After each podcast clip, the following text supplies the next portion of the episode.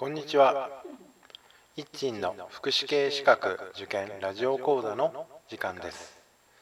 この番組は短期大学専門学校で講師を務める一鎮が受験生の皆さんのチューターとなり合格へ導く番組です。はいえー、っと平成30年神奈川県地域限定保育士試験。の社会的用語の問題の10番の検証を行います。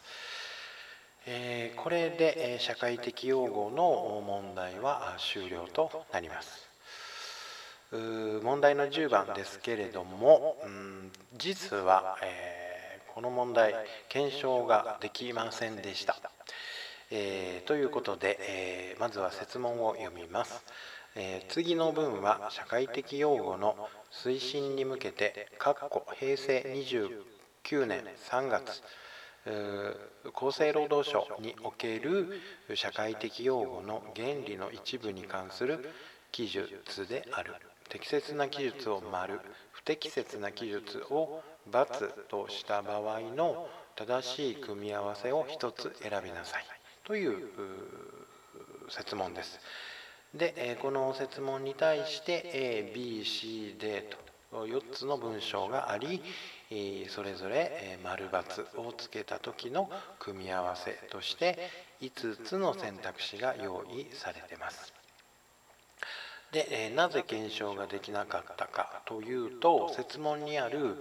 社会的用語の推進に向けてかっこ平成29年3月かっこ閉じる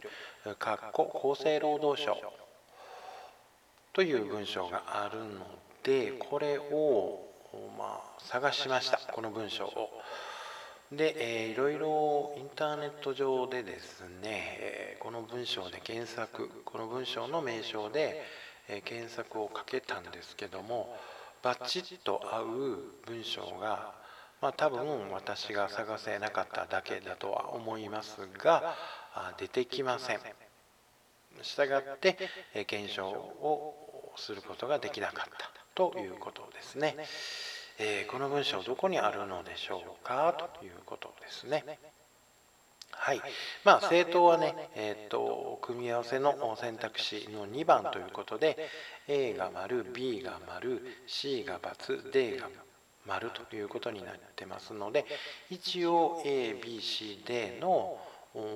文章の内容を読んでおきます A は全ての子どもは適切な養育環境で安心して自分を委ねられる養育者によって養育されるべきであり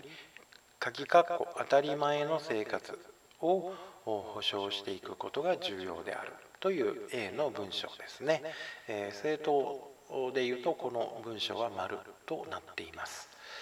B の文章ですけれども、えー、と B の文章は発達の保障と自立支援については、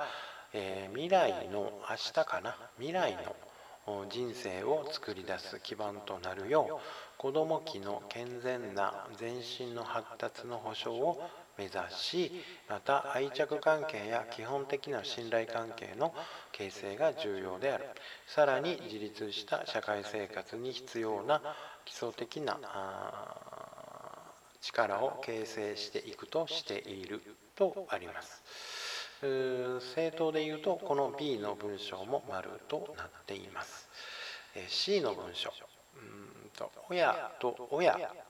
親と共に親を支えながらあるいは親に代わって、えー、子どもの発達や養育を保障することについて、えー、市町村が行うべき課題行うべき、家族との連携共同を示している。という C の文章ですけども政党でいうとこの C の文章は×になっています。それから D の文章ですけども継続的支援と連携アプローチ回復を目指した支援ライフサイクルを見通した支援についても社会的用語の原理として明らかにしている。という D の文章があります。この D の文章も丸となっていますですので、えー、A の文章丸 B の文章丸 C の文章が×、D の文章が丸という、まあ、正答の内容となっています。まあ、あの説問にある社会的用語の原理というのがあるので、社会的用語の基本理念と原理というのがありますので、まあ、このことであるこのことなんですけども、まあ、肝心な社会設問にある社会的用語の推進に向けて平成29年3月厚生労働省の文章をの中でとの一部ということにあるのでの記述の中でという説問なので、まあ、これを見ないことにはね、えー、いけないのかなという気がしています。はい、えー、社会的用語の科目はこれで、えー、終了です。次回からは児童家庭福祉の検証を行ってみたいなと思います。えー、本日からあラジオトークはですね、えバージョンアップが機能されまして、